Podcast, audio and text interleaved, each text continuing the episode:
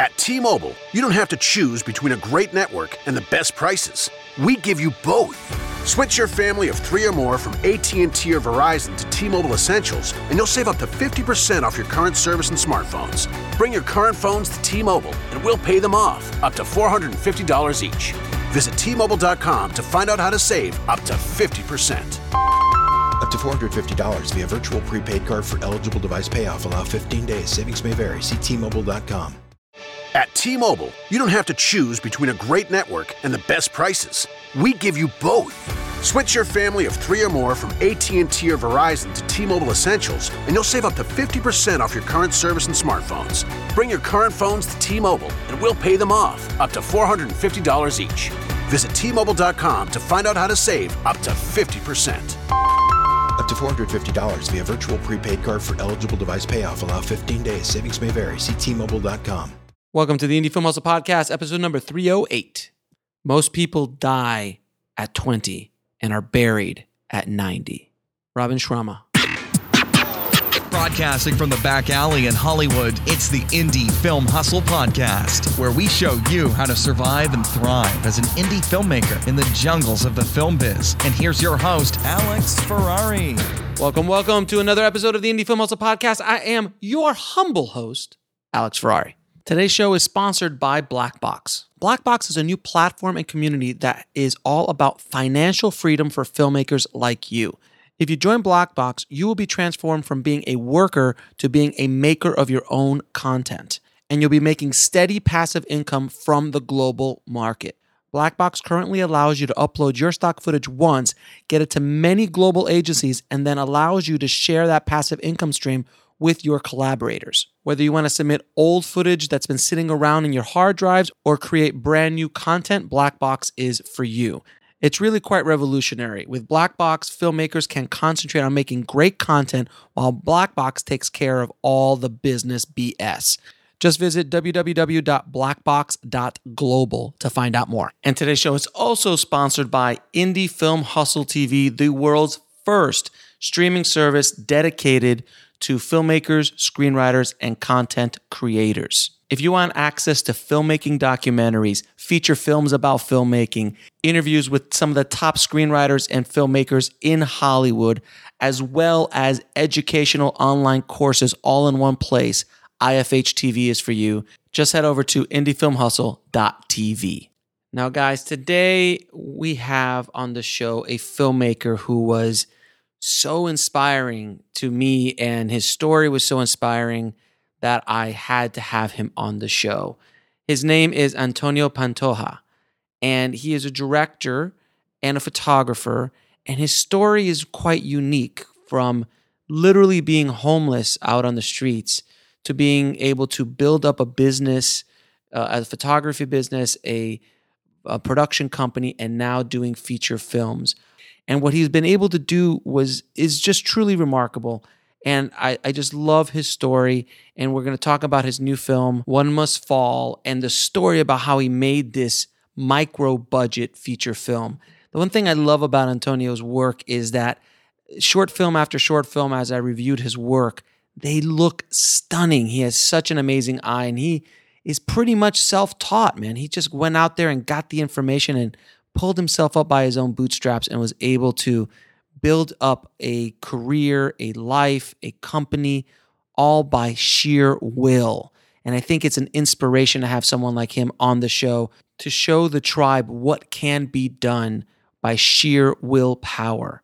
I was truly inspired talking to Antonio, and I, I really cannot wait for you guys to hear it. So, without any further ado, please enjoy my inspirational conversation with Antonio Pantoja. I'd like to welcome to the show Antonio Pantoja. What's up, brother? Oh man, nothing much. I'm just doing better than I deserve. I'm on Indie Film Hustle right now. This is insane. Thank you, brother. I truly, truly appreciate it, man. You reached out to me uh, a while ago, a little while ago, and you showed me your movie and you told me the story behind it and and uh, and kind of what Indie Film Hustle's done for you in the process of it. So before we get going, I want I really want to talk about first of all, how did you find Indie Film Hustle and what is it been like doing for you? Like, because I I like to know what I'm doing right, what I'm doing wrong, so I can better the situation for indie for for the tribe. So first of all, how did you find us in the first place? You know, I, I mean, it was a desperate search to find anything I could grab a hold of for like information on filmmaking and then you were putting out content like I have never seen before. I mean, two, three episodes a week. It was insane. And then not only that, but the blogs. And then, dude, I think I bought all of your Udemy courses and lipstick and bullets and anything that you were putting out. I was buying all of it. And the funny thing about you is you're not going to stand behind anything or endorse it unless it really works for your community. Right. And I respected it so much. So I've hung on every word, man, for, I mean, the better part of, I mean, about four years now you've been on? Almost three and a half years, man. So yeah. you, you were there at the beginning? You were starting out? Yeah. Oh, yeah. I was there very early, man. So I checked in and I listened to all of the podcasts early and a lot of them more than once on flights and commutes and dude i still i still replay a lot of them you know that are completely it. amazing and changed my life man because i think a lot of people in this situation like filmmaking community, mm-hmm. they don't have a positive voice. And, right. and a lot of time you speak directly to the tribe, you know, directly at them. And, you know, just like E.T. the hip hop preacher, Eric yeah, Thomas, yeah. one of your guests. Yeah. And, uh, and it's funny, man, because you are their only voice, just like you were my only voice. I'm in Kentucky. Yeah. Not a lot of filmmakers out here. There's a right. lot of people doing really great work, but you were my only voice. So, like, when I went to make really rough decisions and tough decisions, it was your voice in the back of my head that helped me, you know, overcome those. That's so awesome to hear, man. I, pre- I appreciate it, man. It's not easy doing what I do. I try to, I, I do it with a lot of love and a lot of great energy and a lot of good vibes because I truly want to help the tribe and help people who listen to whatever I do and, and, and, and you know, consume the content that I create. But it's, uh, what's really wonderful to hear that and, and that the impact is, you know, is real. Because a lot of times you just sit here with a mic and you, you know, you see little numbers fly by and, and occasionally you get you know messages and things like that but to hear it straight you know eye to eye is awesome man. So i'm glad i could i could be of help to you uh, in any way shape or form brother. Um, now let's get into it man. First of all how the hell did you get into this business? Oh man it's a it's a crazy story. So uh so basically, uh, my dad had passed away in 2009, and uh, and my daughter and I had two seconds of video before he passed, and and that's all I had. It was a camera that like I won from like selling stuff at this company I was working for. two seconds of video for him, and my daughter was always asking me, "Can you tell me stories about your dad and how he came from Peru and all these things?" And and I said, "Baby, I, I think I told you all the stories I got." And I said, "It would be incredible if I could have a video of him telling her stories."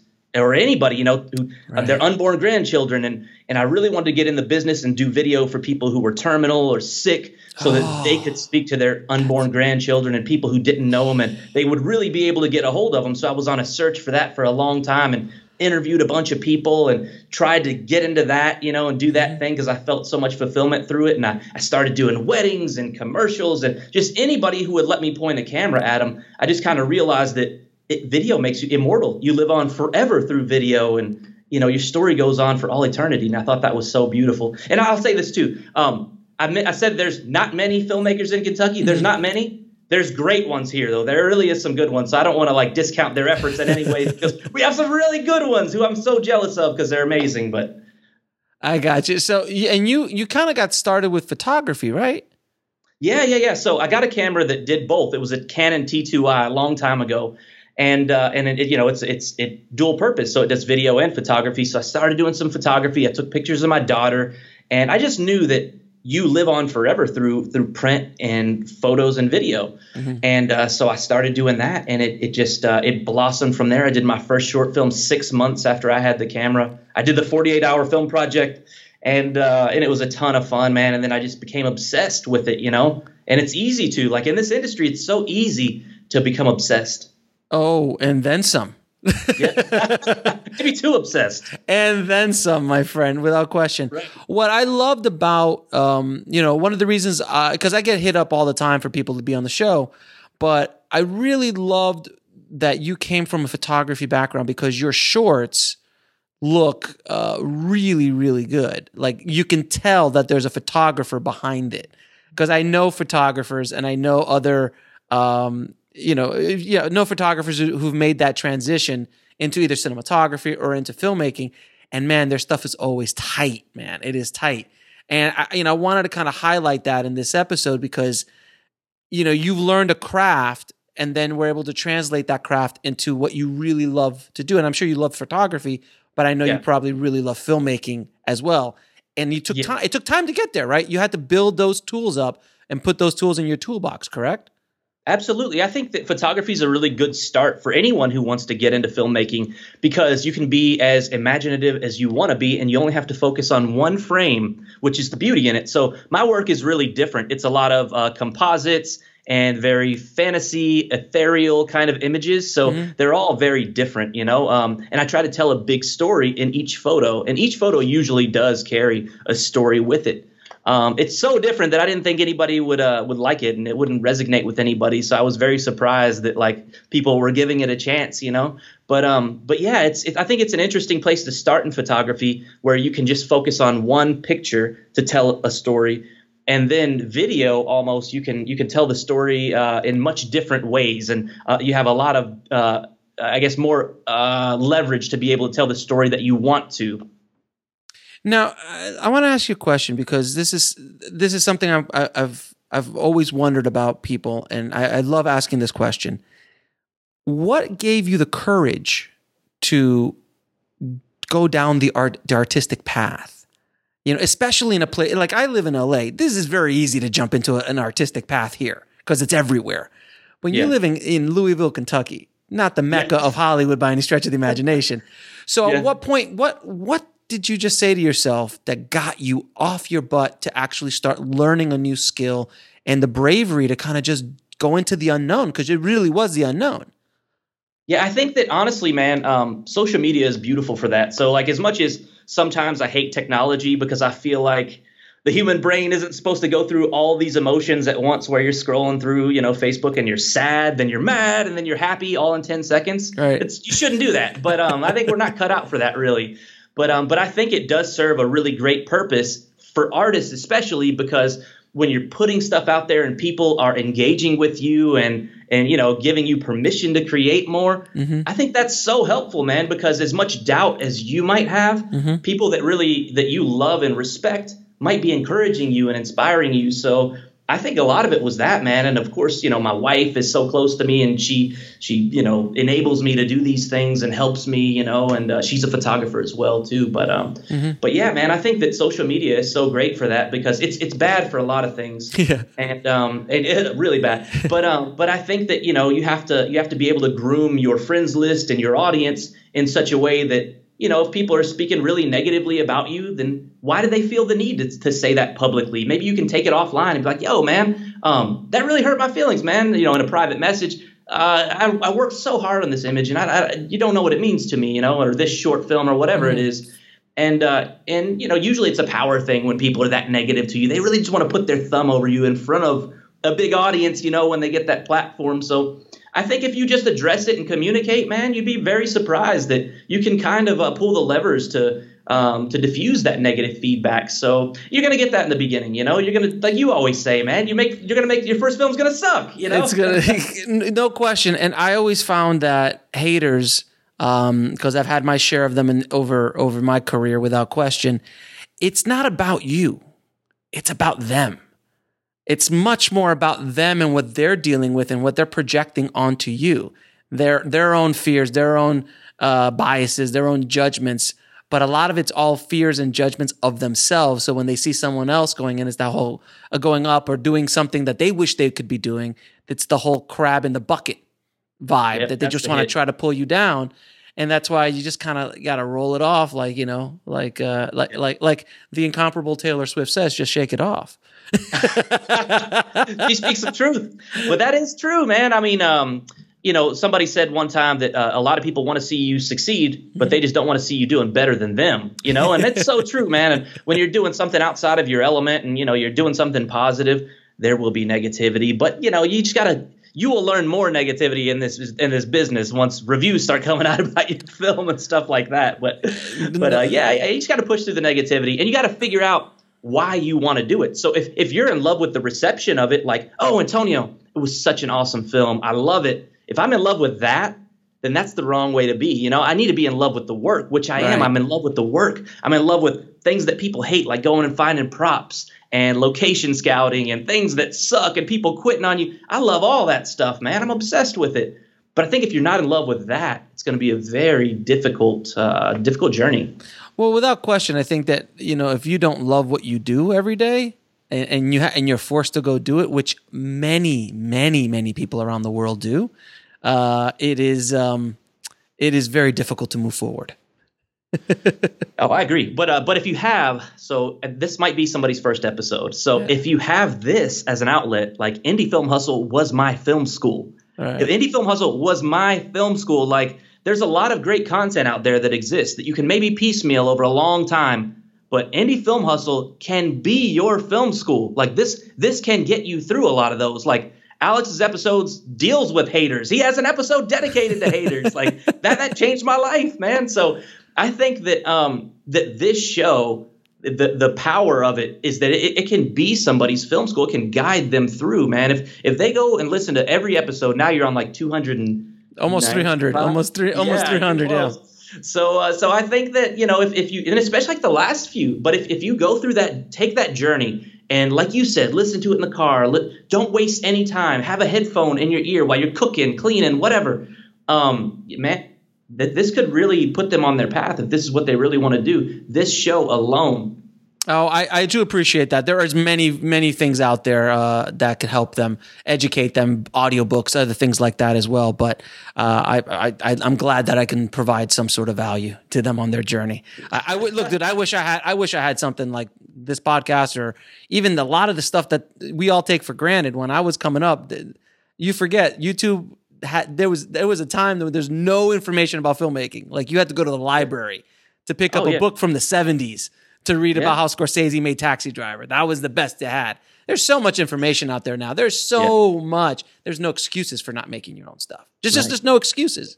You know? Well, you put me on you or you put me on Udemy, which is amazing. But you also put me on um, audiobooks because I do Audible now, and like, yeah. dude, I've listened to so I don't I never I had never read a book. So like I have literally never read a book except Rebel Without a Crew. Only book I ever read yeah, great my book. whole life. Great book. But when I got Audible, dude, I listen to everything now, yeah. man. Oh yeah. I, and and that's that's it's huge. And I think that he's got links. So this is for the listeners. He's got links to Audible books that he recommends. There's a top ten that he has.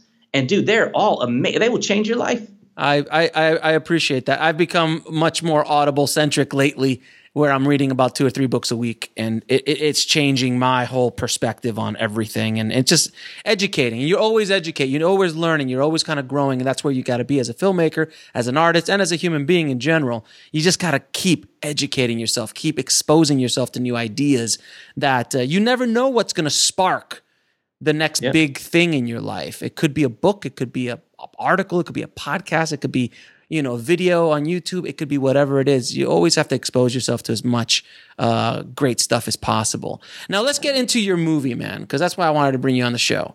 One mu- one must fall. Yes. For, first of all, it looks insane. It looks beautiful. Um, it looks ridiculous. it looks crazy. Um, tell us a little bit about the film. So uh, thank you so much for that, by the way. But uh, but one must fall is um, it's about a girl uh, from the '80s, and and sidebar, I didn't do an '80s film because nostalgia is popular right now. Mm-hmm. Um, I had to get rid of cell phones and technology so that I could make a slasher film. You know, right. so I I, uh, I didn't want to incorporate that into my film and just be like, oh, you know, the service is dead here. That sucks. We can't call the police now. um, I just wanted to get rid of technology completely because I felt that it ruined the slasher film. So uh, I made an 80s movie and I got all the 80s props and all that to make it period authentic and everything. But um, but basically, it's about a girl in working in the 80s office environment, and she's uh, working for this. Uh, you know, he's a very chauvinistic boss. He's a jerk, and he fires her wrongfully. So she gets a job on a crime scene cleanup crew where they clean up murders and suicides. It's a real job, by the way. Yes, it is. And I, and basically, uh, this this killer's on the loose in Louisville, Kentucky, where I'm from and he's he's uh, he kills people in warehouses and leaves their bodies. And basically, in this situation, they killed ten people, and he's in this eighty thousand square foot warehouse, and the killer was never apprehended. But guess what? The crime scene cleanup crew still has to come and clean the bodies up if they're discovered, even if the killer's not ended. So I thought, what would happen if they're locked in there, you know, with a killer and he was never caught, but he's somewhere in this massive building? What would what would happen? Can they survive the night?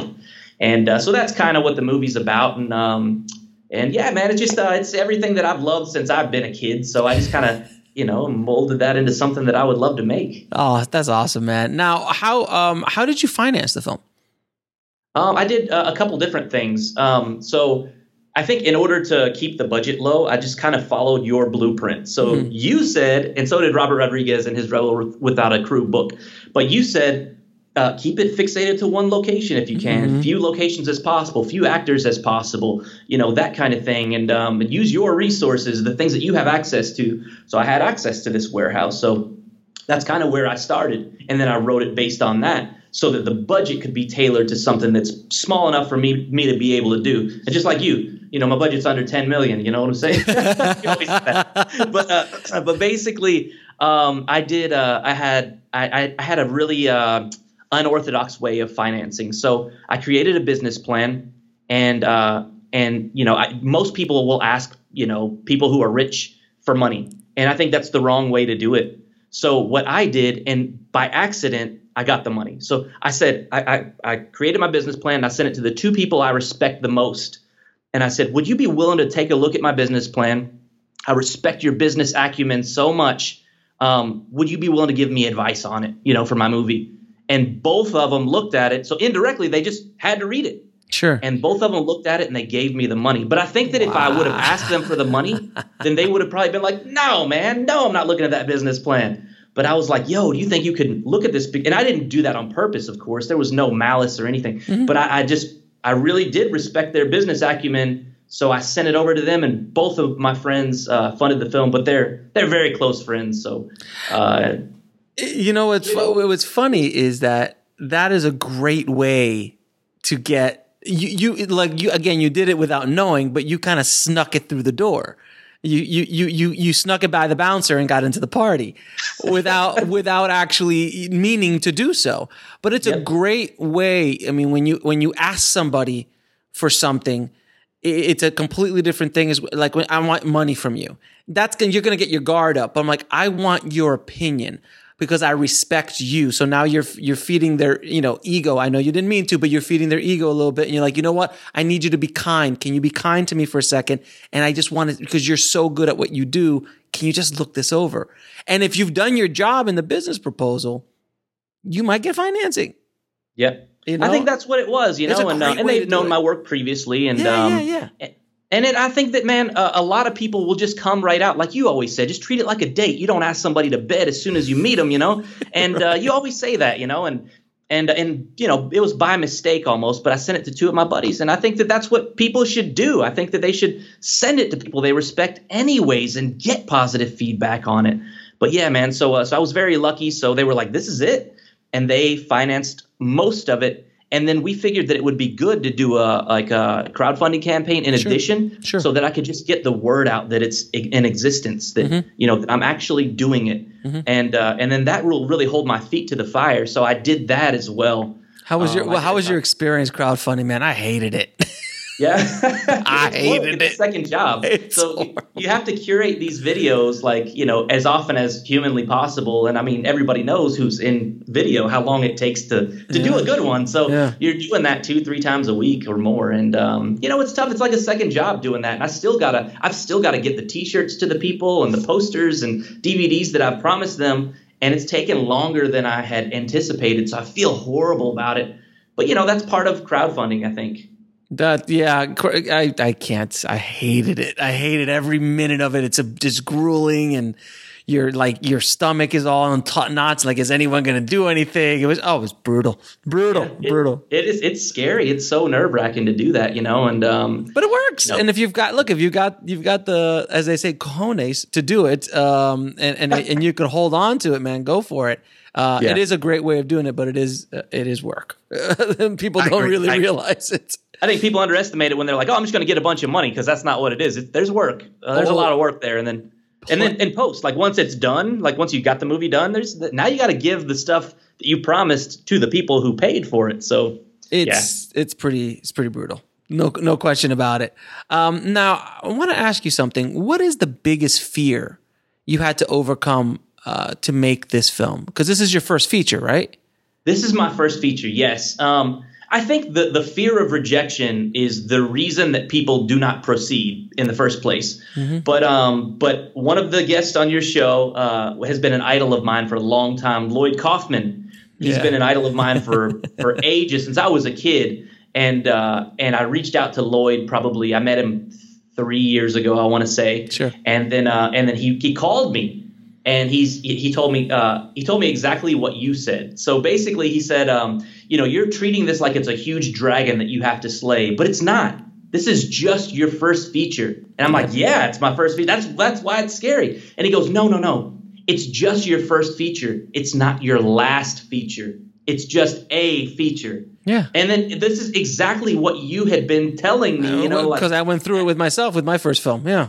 Right. Indirectly watching, listening to your podcast, you had been telling me this exact same thing. And we, we had spoken about you a lot as well. But Lloyd was in my movie. So he's like, listen, man, you're going to do that. You're going to do the film. Uh, and I said, I'm going to do the film. And he goes, no, you're going to do it because I'm going to be in it. And, and then he's then I really was like, oh my God, I really have to do this. My hero, Lloyd Kaufman, you know? So so I was in the film, and Lloyd has been a, a, huge wealth of knowledge, as you know. Yeah, um, yeah. He's been through everything in this industry. And um, and then you know like uh, so overcoming that fear of like uh, you know, as soon as I get the Alexa, then then then then it's going to be time. Well, you know, I got the Alexa now, but as soon as I get the Zeiss lenses that I want, then surely then I'm going to be ready. Dude, you're never going to be ready. You're, you're always scared, man. You're always hiding behind the fear, man. It's it's always something. It. It's always something. I, I I speak from the from doing it myself. It's like, well, I need this camera, I need these lenses, I need this location, I need this amount of money, or else I just can't do it.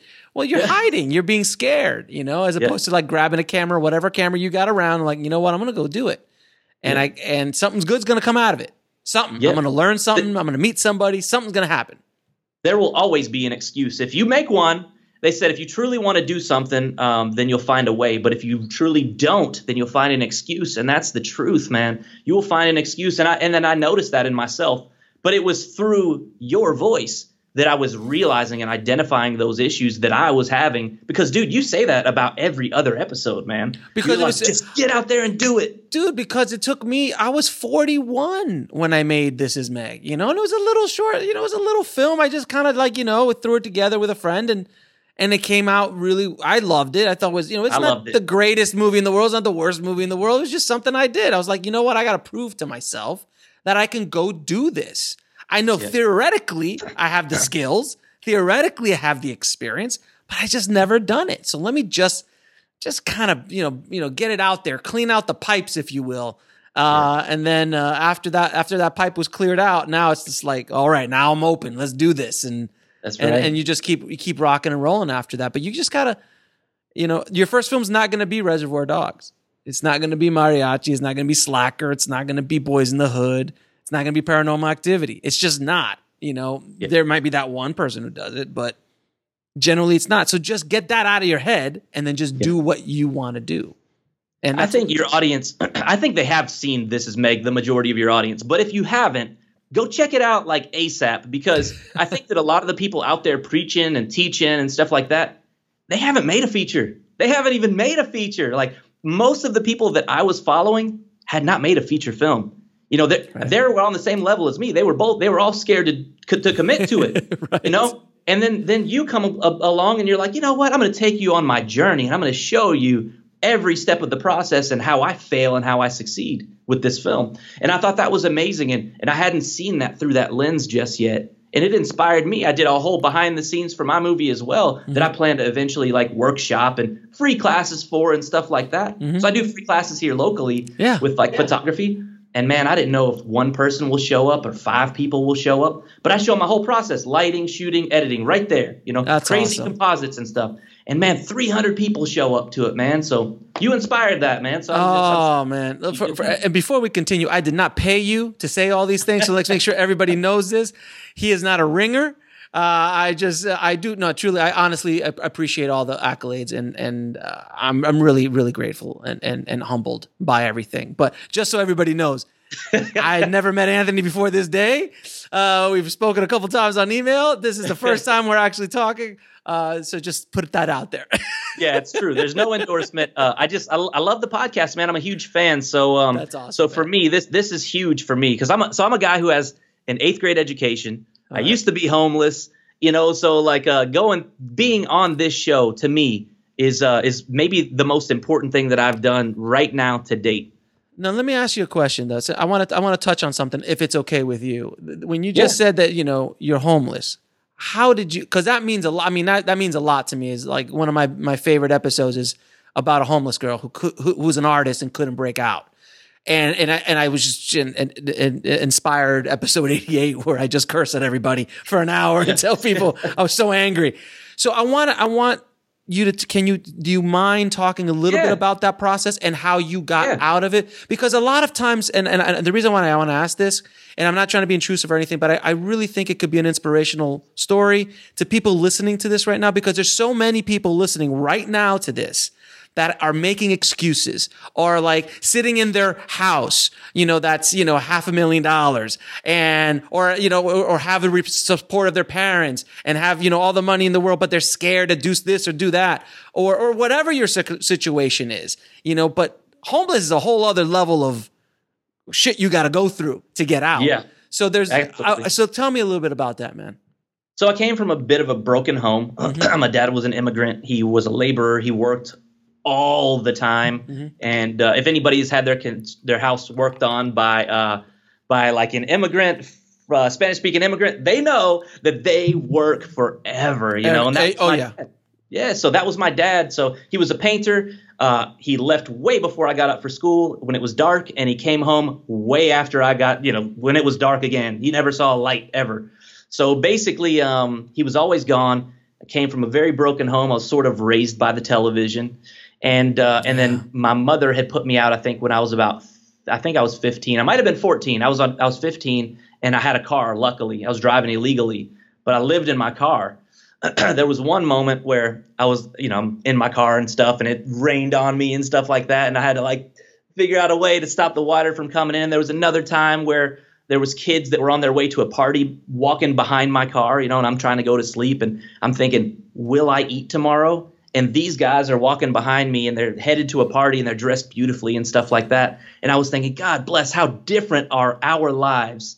But but anyways, I just always worked. So um so that was the one thing. I just um I got a chance. So when I was a little bit older than that, uh, I've couch surfed forever on friends' couches and stuff like that. I didn't go to school, and then um and then I got a chance. Uh, a, a friend of mine, Lee Kuiper and Josh Imhoff, friends of mine, they let me work at this place. Uh, it was like uh, to be an account executive in a Fortune 50, Fortune 500 company. So I borrowed clothes to do the interview, and I walked in this building, and, and I could see my reflection in the building. And I'm like, God, this building is so beautiful. And I looked at the reflection. I said, That's the first time I've ever dressed nice in my whole life. I said, I'll treat, clean the trash out of this place. I said, If they give me the chance, I'll work harder than every person in here. And I did, and I kept climbing the ladder. And then I got to like a management position. I had my own team, and and then eventually I, they hired more people based on our performance Right. and it was beautiful. So I thought that was amazing. And I just kept on doing that because I realized that the ripple effect of your positive actions can affect somebody else so greatly more than you will ever know. Like you, you're doing this podcast. Mm-hmm. Maybe you don't know if it, now you know people listen, but when you first started, you didn't know if anybody's going to listen, but you still did it. And then and then you started to realize that oh my god, this is really affecting people. Right. Kind of the same deal. So so that's where I had started, and um, I was in a bad situation, man. I just uh, you know I was hanging around people I probably shouldn't be hanging around for years. I'm covered in tattoos. Look at me, but. but uh, but man, eventually I was able to to get out of that situation uh, for somebody positive who took me under their wing, who I owe all of the respect in the world to, and um, and that guy who hired me and put me on and kept promoting me, he ended up funding my film, man. That's amazing story. That's such an amazing story, man. And and and literally, I, I like I always say, you know, hustle outweighs everything.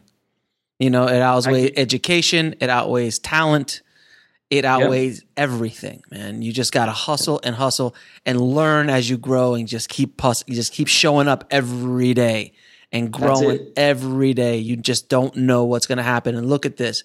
You came from living in your car, and then the guy that gives you a leg up or just opens the door. Didn't he didn't, you know, just hand you anything. He just opened an opportunity for you to bust your ass. Yeah. And then from there, you were able to build your life up to the point where then at the end, not at the end, but at this point in your journey, he finances your movie, man. Yeah, You know, he always told me, man. He's like, uh, you got to send the elevator back down. He always instilled that in me. And then he also said that um, the only time you should look down on somebody is when you're helping them up. And he, Amen, I, I, I this guy all the time. It's Lee Kuiper. He's he's amazing. This guy, you know. And um, but I've had so many opportunities, you know, because of him or because of honestly, man.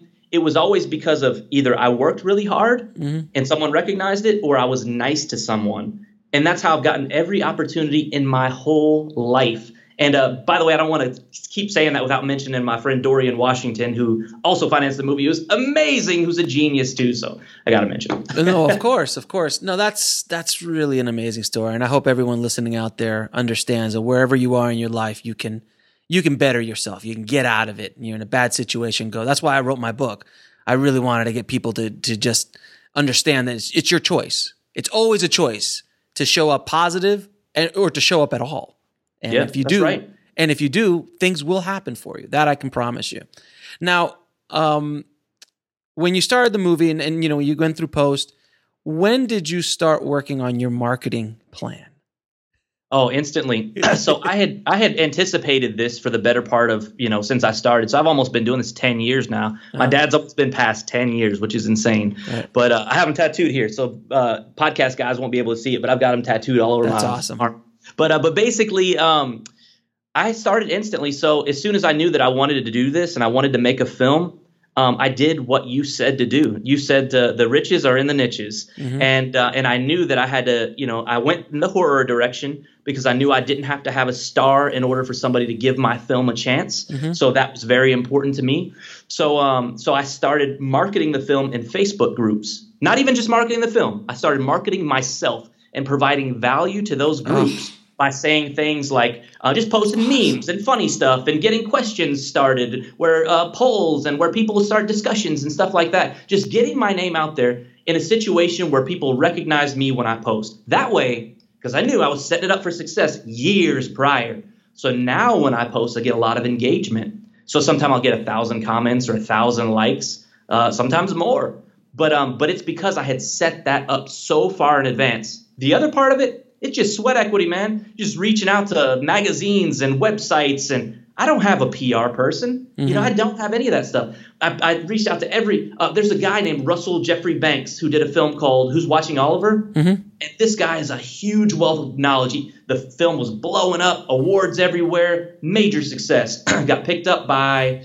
I want to say Raven Banner, maybe it was somebody bigger, but um, oh Gravitas picked him up. But basically, he was just saying, dude, you got to get that trailer out there. You know, you only got 60,000 views on the trailer. You got to get that number up, man. And he's like, you need to reach out to, to people who uh, host trailers on, on, on YouTube channels. And here's a few of them that I used. And dude, he was a huge help too, man. When you're in this industry, man, it's so funny. Like, you're trying to like go through the pipe and at the beginning the base of this pipe you're trying to swim through the pipe right to get to the other side but the base there's all these people trying to deflect you from swimming through. Man, you get through that pipe and you finished your movie there's all these like welcoming arms who are like get up in here man. You're part of the club now. Give me a hug you know? And uh and that's what it was man. So i think that because a lot of people say and they don't do man they never execute. They, they talk it but they never do it. So so once you pass it and you get through there, man, they give you your members only jacket and uh, and you're in. That's awesome.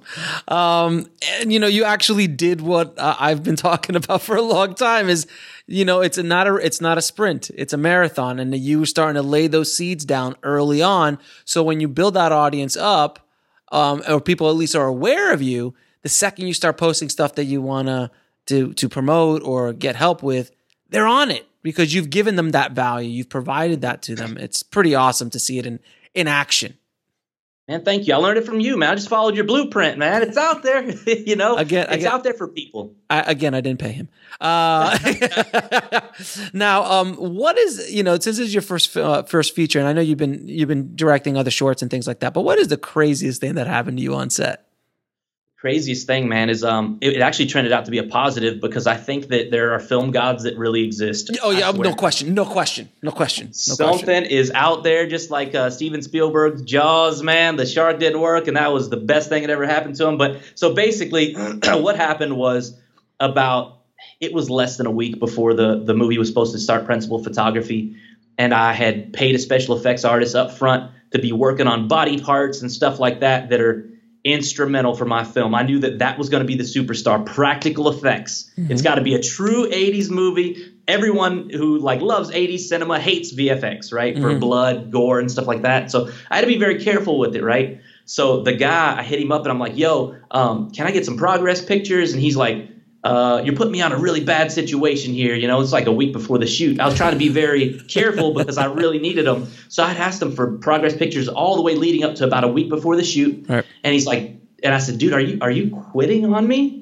And he did. He quit on me, dude. And I cried, man. I paced around my house for six hours. Oh, like, man. what am I going to do, man? You know, and I don't know what I'm going to do. And uh, a friend of a friend, just like I said, you're nice to somebody and you will get opportunities. But every opportunity I've ever had was because I was kind to someone. But, anyways, so uh, a friend of mine, Lindsay Mormon, had uh, Vincent Guastini call me, who is a legend in the special effects community. So he did like Jared Leto's arm and Ellen Burstyn's neck for uh, Requiem for a Dream and um, Dogma. He did the the angel wings yeah, and yeah, dog. Yeah. And he's done so much iconic work. Stephen King's Thinner, Child's Play, just tons of stuff. And he called me. He's like, "I'm gonna come and help you. What's that budget?" And I said, "Dude, take everything. You know, just take take it all." And, uh, and it was he just really hooked me up, man. And he's just a hell of a guy. And he came out here and he did it. And he's so above what I'm doing, man. He's worked on films that have won, I mean, real uh, like Oscars and stuff. And he still came out and helped me, man, which is uh, which was so beautiful. He's like, yeah, man, I've got I've got body parts from you know the movie VHS that I did, and I've got heads from Cabin Fever, and I'll bring them to you, man. And and he did, man. And he came through and killed it. And uh, and I think that's that's part of it, man. And but watching the machine work, man, on the on the opposite end of that spectrum, that was the toughest part. But watching the machine work was so beautiful, man. It's it's everything, man. When you put pen to paper and you see that those characters come to life, man, and uh, from your pen to their mouth, that's the most beautiful thing you're ever going to experience in your life, man, for real. So, uh, but it was it was beautiful. I loved it. It was uh, that's awesome, man. That's a great story. Yeah, there are film gods. There's no question yeah. that they're film gods. There's yeah. uh, uh, they, sometimes there's there's also uh, film demons, but generally speaking, um, and gremlins. Ooh, there's lots of gremlins. A lot of film gremlins. Like, yeah. why is the camera not working? And we're, we're, oh, yeah. we're burning through the oh the, the sunset sunsetting in ten minutes. We gotta go. Yeah. Uh, you know what's funny, man, is I sold my car to buy uh, the Red Epic, and uh, and it was a, a, camera that I had lusted over for years, yeah, for years. You know, and uh, and then your film came out like right after I bought it, and, I, and it was beautiful. You know, it was beautiful, and I'm like, oh no, oh god, no, why did I buy this? You know, because you shot on the Blackmagic uh, the 2.5K, yeah, the thousand dollar camera, yeah. and dude, it was gorgeous. And right after you, this is Meg came out, I had just got the Red Epic, and like I just like I just wanted to collapse. I was like, oh god, what have I done? Look, I love Red. I think Red's a great. Uh, they make great, great, great cameras, but I've I've kind of fallen in love with the Black Magics because they're just the best bang for the buck. For, in my in my opinion, in my humble opinion. But at the yeah. end of the day, man, it's whatever you got.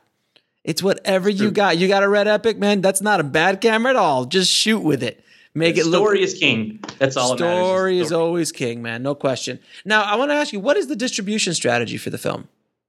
so right now we've gotten uh, a bunch of offers already, um, which is good. It's good, but it's um, right now there's been no minimum guarantee, and and mind you, I have learned all of my distribution strategy and information through this show. So listen to this, guys. This is very important. Yep. So there is a minimum guarantee that you can get um, up front, and what that means is um, that they're going to give you money up front before you start seeing uh, incremental funds come in from hard copy or VOD sales, right? So I haven't gotten any MG, no minimum guarantee offers just yet, right? But I've heard stories on this podcast and many others where filmmakers wind up owing the distribution company maybe hundred thousand dollars because they'll say there's no marketing cap in their in their uh, in their contract. Mm-hmm. So they'll they'll be like, hey, uh, we went to Romania to market your film, and here's all the receipts. There's sixty thousand dollars in receipts. Sure. What what they don't tell you is that they had 100 films in their catalog and they charged all of those 100 films that same $60,000 and they got the receipts to prove it. You know, it's, it's all from the same. So you got to be very careful. You got to go with somebody you trust. But right now I'm getting a bunch of offers because I'm just starting the festival circuit. Mm-hmm. So I've done two festivals now, but I'm doing my world premiere in front of a live audience dates uh, in Cincinnati, March 15th through the 17th. Not a plug. I just want to tell you guys that in that the two festivals, I won 17 laurels. So now there's going to get more interest. So as I go through the festival circuit and, you know, hopefully I get accepted, fully prepared for uh, you know not getting in because a lot of people don't get into a lot of the festivals. Um, especially, I know that it's I'm going to be disappointed, but uh, but anyways, um, I think that as I go through that process, the offers will change once they see that there's an audience and that I have been doing the right thing beforehand in pre-production and marketing and stuff like that. So um, so yeah yeah yeah. So that's uh, that's my marketing strategy as of right now. Not just sit back and wait. Mm-hmm. I'm going to proactively reach out to a few and see what they think but probably as I get further in the festival circuit and as I start to garner a little bit more attention, get a few more awards. Uh, not that I think that my film can beat anybody, because I know I've seen some stuff out there. I'm like, oh god, I hope I don't have to go up against that film. So art is So- art, man. Art is art. You can't compete. art can't compete with art. That's just the way it is. It's you know the film gods shine on you in that day or not, man. It's all good. Yeah, it's not some sometimes it's not for everybody. You got to realize that your film is not for everybody. You got to enter genre festivals if it's a horror film, and you know just enter stuff that's catered to your audience already, or else uh, or else you know you're gonna find people that don't like it more often. You know. Yeah, there's there's there's no question about that. And and and everyone listening, man, look, f- film festivals. I've been rejected. I've been in five six hundred film festivals over the years, but I've been rejected from all of them, all the big boys. You know, Me too. And uh, I, I I literally just made a whole episode on why I didn't get into Sundance, and you know, and how pissed off I was about it because I made a movie about Sundance. But Yeah. um, you know, Well, if I saw I, some statistics. That I think you may have posted this statistics, but like back in 1994, like when they had, I think I don't know if Reservoir Dogs was submitted back in '94 and um, and El Mariachi, but there was only like 300 films submitted to Sundance, and now I got the letter, like my 14, rejection letter from Sundance, Yeah. and there was 14,100. It was fourteen thousand one hundred. So hundred of them got in, and fourteen thousand of us are all outside crying. And you got Uh, to think, man, like half of those already have like a big name attached, you Yeah. know, like oh yeah, studio like- stuff because they're not. It, Sundance is not as indie as it used to be, without question. They just they got look. They got to fill seats, I guess, and they got to do their own marketing plan. You know, I like South by, you know, even though I was rejected from South by too. But there's a lot of festivals. You know, there's only there's only really a handful that really mean anything on a distribution standpoint, unless you get a whole lot of laurels like you're doing. And again, it's the genre's different. Genre's a whole other, you know, you could show up with no laurels on a genre film and it's going to get attention if it's done Yeah. if it's done well. that's Um, right. Now, so what's next for you, man? So I'm working on a bunch of films right now. Sadly, like I'm going like right into it, you know. But uh, friends of mine, they did a movie called Turbo Kid. You had Of Shaquille course. on, I think. Yeah, and, yeah. And so basically, uh, they did this film back in like it's like four years ago, maybe five years ago. Won, it won. I think it won at Sundance, but it won everywhere. It was killing it, man. Yeah, Turbo Kid's and awesome. uh, and they said the number one piece of advice to you is make sure you have your second thing ready because people are always going to ask you what's next. So I started working on stuff before One Must Fall. One Must Fall is not even completely finished just yet. Um, we should probably be wrapping everything like within the next two weeks. But um, but yeah, I mean, you have to be working on your next thing right now because everybody's going to want something else. And if your film does do really well, then they're going to want to see what project you have cooking. So I'm working on so many, man, and some of them take. Um, I won't say they take political statements or political posture, but um, but I think that they definitely have a voice. Uh, still in the horror genre because I feel so comfortable, you know, in Sure. that in my element there. I have the horror films tattooed all over my whole body. Yeah. But uh, but I, I love it so much, you know, and um, and I think that it will still be in the horror genre. So I'm definitely gonna do another horror film, but I think with the next one I might cut the comedy because I have a little bit of comedy in One Must Fall, and I think I'm gonna make something a lot more serious and. Uh, you know, I don't want to groom my audience to expect what I'm going to do every single time, you know, and and I, I want them to, you know, not have a, a general expectation, and, and I want to set the bar higher each time too. Yeah, do it like the Coen brothers did, man. They set it up right away. Like right after Blood Simple, let's do Raising Arizona. Let's throw them way out, way out. And now they do right. whatever they want. And now they do whatever the heck they want, whenever the heck they want.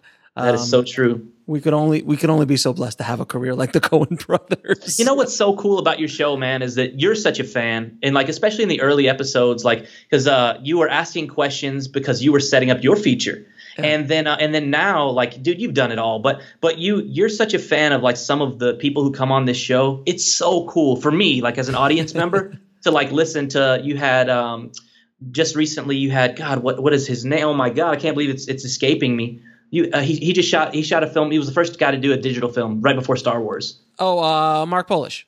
Mark Polish was on, and like you had, I think you had Michael Polish. yeah, I had Michael well. Michael a while ago. Yeah, Yeah, and it was so cool to watch you, like, because you're a fan of them too, and to watch you do that was so awesome, man. No, it's oh, of course, man. I mean, when I had like Jim Uhls from Fight Club on, I geeked out with him for like, you know, I, I always I when I talk to Jim, I always like, man, thank you for putting up for those first thirty minutes when I just talked to you, saying, so how was David Fincher? How was Yeah. it to work with David Fincher? What does David have for breakfast? Like, I mean, I was just the biggest fanboy ever. Uh, when when, but yeah, man, I'm look, I'm look, I'm I'm I'm a guy in Los Angeles just trying to make it like everybody else, man. And and anytime I I, I pinch myself sometimes with the people I get to get on the show. Um, it really is. And like yourself, you're an inspiration, uh, not only to me, but hopefully to everybody else listening, that you can break through your own fears.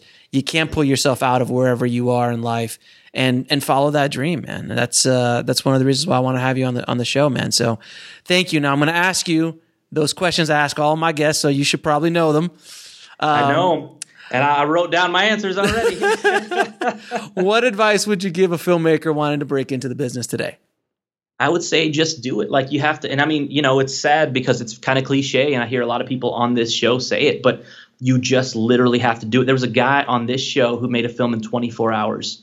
Yeah, made a yeah, film yeah. 24 Hours. You cannot. I mean, dude, there he had no excuses. He just did it. He, it's like I got I got a day to do it. I'm gonna do it in a day, and he did. Man, I shot my film in 10 days. Um, you know, the budget was low compared to a lot of other films. You know, Under 10 million. Under 10 million. it was under ten million dollar budget, Yeah. and I think that um, you just really have to put that fear aside, and you have to figure out why you want to do it. So if it's for the reception, if it's for the laurels, it, that might if you know then then make a film to do that. You know, may, maybe make a film to do that where people are, you know they they love you for. Or if it's because you just love doing it, like you love the work. Alex loves the work. He does it because he loves the work. He's in love with that. And you know, Conor McGregor said, uh, "I'm not talented. I'm obsessed. Talent does not exist. I'm just obsessed." And I think that's so true. There's so many truths to that statement. But I think that if you're not talented, if you don't feel that you're talented, but you're obsessed, then you're already beaten most people. You're already out hustling most people, anyways. Amen. Just do it. Let's do it today. Now, can you tell me the book that had the biggest impact on your life or career? I can. I had three of them. Okay, And go for it. of course, it. it's Rebel Without a Crew by Robert Rodriguez, and I was almost on his show, by the way. So uh, I was. Oh, you almost made it onto the Rebel Without a Crew Yeah. show? Yeah, so that's I got the top seven email. I did about 30 freaking interviews. I did a psychiatric evaluation and the whole thing.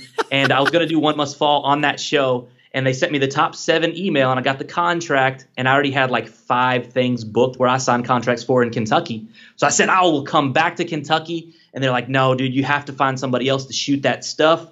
You can't leave the show. You can't leave the house. You can't even make any, like, you can't even listen to music here and all this. And yeah. I'm like, dude. So I'm like, I heard him already obligated, you know, and and I talked to the producer. He's amazing, and I made a really good friend, a couple good friends on the show. Alex was on here. yeah, yeah, Uh, yeah. Well, Josh Stifter's a really good friend, but um, but I didn't end up going on the show, so I uh, I got to watch the show like without me on it, man. It was I was depressed for like ten months, but um, but I made some really good friends on the show because of it, and and they're great guys, and the show was amazing. So check that out if you guys haven't seen it. But the book, definitely check out the book, Rebel Without a Crew. It will change your life. Uh, Make your own damn movie by Lloyd Kaufman. Yep. Lloyd is a legend. He uh, he was the person who found Samuel L. Jackson. He gave the start to Trey Parker and Matt Stone, Oliver Stone, Kevin Costner, James Gunn. I mean, check that book out immediately. It's so good. Uh, lastly, um, there's there's another one, but um, but I go pre-order. Uh, uh, go pre-order. There's a there's one I need you to pre-order right now, and it's called um, Shooting the Mob. Oh, Shoot- shooting for the mob. Stop it. Shooting for the mob. I did Shooting not tell him to do that, No, guys. I did not. You're, I mean, seriously, Amazon. I'm, I'm like, I'm bu- I'm, I'm blushing. Uh, seriously, I'm blushing at this point in the game. No, you. but uh, but I appreciate but, that, man. the- my real last one because the shooting for the mob is not out yet, so I'm going to pre-order it today. But because I I get I'm like I got all Alex's stuff, but um but the, the last one was the Book of Revelation, and uh, when I was little, I wanted to be a priest. Yeah. And uh, for you know for many years, just because like I, I told you, I came from a broken home, and I won't divulge the details. I'll spare you those, but um but I wanted to be a priest because of it, and uh and then I got into the Book of Revelation. It started really scaring me. And I think this is kind of when I first started discovering horror and put, putting it into my nature. And uh, and I asked my mother to take down all the pictures of the Virgin Mary in, in the house, and she goes, "Are you are you sick? Like what is wrong with you?" And I said, "You don't take it for what it is. It's uh it's a woman who's like she's holding uh you know, her, her, her fingers on fire and there's a bleeding heart. And, and it scared me so bad that like it changed the way that I looked at revi- uh, religion entirely. Sure. And uh, and by the time I was nine, I didn't want to be a priest anymore because I was so scared of it. So, um, Book of Revelation, uh, I wouldn't recommend it, but it that changed my life, and that was the original question. that would uh, that that book is um it it, it, it will it will mess you up. It, it will definitely mess you up, depending on where you are in life. It can uh, it could definitely do that. Now, what is the lesson that took you the longest to learn, whether in the film business or in life? Oh, I think I, I wrote my answer down here. I think. Uh, let me see. Uh, I wrote it down, but um, but I think the the lesson that took me the longest was, uh, and somebody just said it recently um, on this show, but it was it was patience, and and I think that honestly, man, um, we do want things very quickly, and I'm I'm almost ten years into this industry now, and um, I've worked a lot of day jobs, and I lost a lot of sleep in order to make this dream work, and you're gonna have to make sacrifice um, in, in some part of your day. And Alex uh, posted an episode yesterday about it, and I don't know when this will air, but um, but it was on the 28th. If you guys want to check it out, and basically he's just he's more or less telling you not to waste any time, and and I think that that's very important, you know, because um, it's going to take you a long time to get where you want to go. I mean, you could pick up a camera and shoot a movie right now. Now, will it be good? Probably not. It's you're gonna have to have some sort of patience so that you can learn, you know, the things that you need to learn and get with the people that you need to get with, and, uh, and network and, and market yourself and stuff like that, so that you're in a position to set yourself up for success. But I think patience was uh, ultimately the the thing that took me the longest, and that was my dad's note um, before he passed away. He wrote me something, and uh, he said, "I'm not very good at English," and he, he said, uh, "Patience, and you will make it." Oh, that's so powerful, man. That's awesome. Great answer, sir. Great answer. And what are the three of your favorite films of all time? um, three of my favorite films of all time. I did write down some, but um, but I swear if you ask me like five minutes from now, Sure, it'll be different. Yeah, but. I'll, I'll give you my three. Um, let the right one in. Uh, it's uh, it's an absolutely beautiful movie. Yes. Um, it's a foreign film, so if you don't mind reading subtitles, there's a lot of amazing foreign films out there. And Let the Right One In is a really beautiful take on vampire flicks. Um, I would highly recommend it. It will blow you away. You're going to be thinking about it for months. Um, definitely check that one out. Uh, the Exorcist. Um, I saw that when I was very young, way too young. My cousin Tracy showed it to me, and and basically I ruined my parents' sex life because of it. Because uh, I was so scared by this movie that I slept in their bed right between them for uh, until I was twelve. And that's why my brother Vinny is eight years younger than me because I ruined their sex life because I slept in their bed. They couldn't have sex. So The Exorcist for sure. And then uh, Pan's Labyrinth Oh, is a, it's a masterpiece. And um, I'm Hispanic. I don't speak Spanish, but I'm Hispanic. But um, and and sometimes like I would have preferred a lot of movies to be in English, but this movie is so beautiful in Spanish that it you would be sad if they lost that part of it. But but Pan's Labyrinth is it's a visual masterpiece, and I, I think Guillermo del Toro ended up having to fund that himself yes. Um, because no one would give him funding for it. It took him like nine years to make it, and uh, and he wanted to make the movie that he wanted to make because the studios kept uh, making him make the the wrong kind of movie, not his vision. So so he did it himself, and um, and that's one of the only ones that you'll see where they just let him that he did whatever he wanted. Well, Shape of Water wasn't. He he pretty much did whatever he wanted on Shape of Water too. And there's no question. Well, Guillermo's now happened. Guillermo's got to the point where he could do whatever he wants to do now Yeah. at this point in his career. Um, and I had the pleasure of, of of meeting Guillermo a couple times, and he is everything you think he is. Guillermo is way. amazing human being and so supportive of filmmakers. And uh, he's a genius. He's he you know he is literally a genius. Uh, you know, creative genius, an artistic genius. He's on a different playing field than the rest of us. There's no question about it. Are you excited for uh, scary stories to tell in the dark? Of course I am. I'm anything Guillermo, Guillermo could read the yellow pages with a one light bulb on him, and I'd be like, "Yes, Guillermo, what would you like us to watch now?" Like I love anything Guillermo does. It's Yes. um, absolutely amazing. Me too. Now, and where can uh, where can people find you, your work, your film, all that kind of good stuff? I think you guys uh, don't even worry about me. Go look at Indie Film Hustle. Oh, stop it. Stop is it. coming out. Stop. Stop it. IFH.TV is coming out. You're gonna need to go there. Oh my God, man. Learn everything. This is crazy. You're, you're killing me. You're killing me. So, No, see, ask, answer the question, sir. Don't make me have to cut this out. where can people find you and where can people find your movie?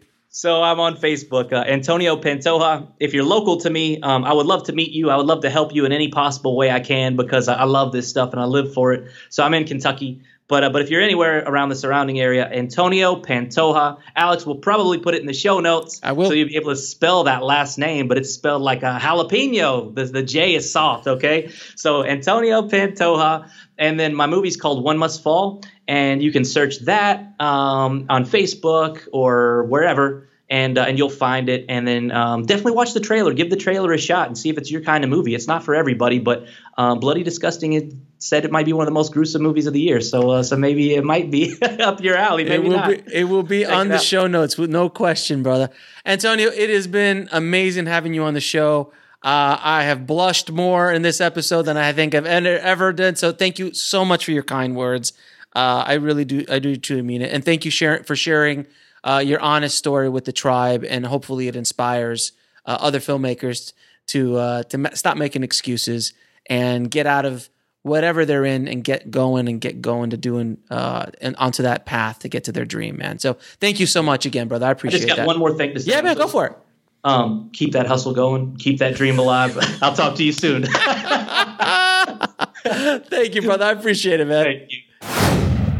I want to thank Antonio for being so honest and so sharing and giving of himself and sharing his journey, his filmmaking journey, his life journey with us in the tribe. So, Antonio, thank you, brother, so much. We're really proud of what you've been able to do, man. And, and thank you for the inspiration. If you want to get links to any of his work, as well as uh, links to his new movie, One Must Fall, head over to indiefilmhustle.com forward slash 311. And if you are in the Kentucky area and you're listening to this and you need video production, commercials, music videos, anything like that, reach out to the brother. He will definitely take good care of you. So thanks again, Antonio. And just like Antonio, a lot, I know a lot of you guys are finishing a movie or just finished a movie and need help with deliverables and especially closed captioning on your films, short films, feature films, anything like that. So I have a company that I recommend called Rev. If you go to indiefilmhustle.com forward slash Rev, you will get closed captioning done for a dollar a minute, which used to cost about $8 a minute. So that's amazing. And if you need to transcribe to another language, they do that for three bucks a minute, which again used to cost like $20 a minute. So it's pretty amazing. Head over to indiefilmhustle.com forward slash rev and get $10 off your first order. Thank you guys for listening. I hope this was a value to you on your journey. As always, keep that hustle going, keep that dream alive, and I'll talk to you soon. Thanks for listening to the Indie Film Hustle podcast at indiefilmhustle.com. That's I N D I E F I L M H U S T L E.com.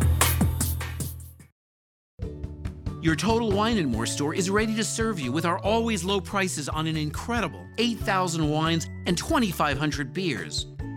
Want it today? Try our same day delivery or contactless curbside pickup at TotalWine.com. Whether you're grabbing your favorite beer or pouring a glass to enjoy an evening on the deck, Total Wine and More has you covered.